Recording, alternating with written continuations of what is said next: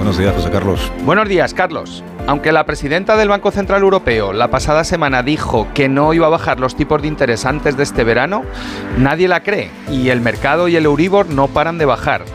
Nuestras hipotecas a tipo variable cada vez van a ser más baratas, no sabemos cuánto, pero más baratas. Y los bancos empiezan a dar hipotecas a tipo fijo por debajo del 3%. Eso significa que nuestras familias se están financiando más barato que el gobierno español cuando emite deuda pública. Esta semana vamos a ver ya los resultados de los bancos de 2023 y gracias a la normalización de tipos vamos a ver unas rentabilidades normales. En la crisis del 2008 llegamos a tener la tasa de paro al 27%. Carlos, en esa crisis aprendimos que para tener una economía sana y una baja tasa de paro hace falta tener un sistema bancario sano y rentable. 8 y 20, 7 y 20 en Canarias, es onda cero.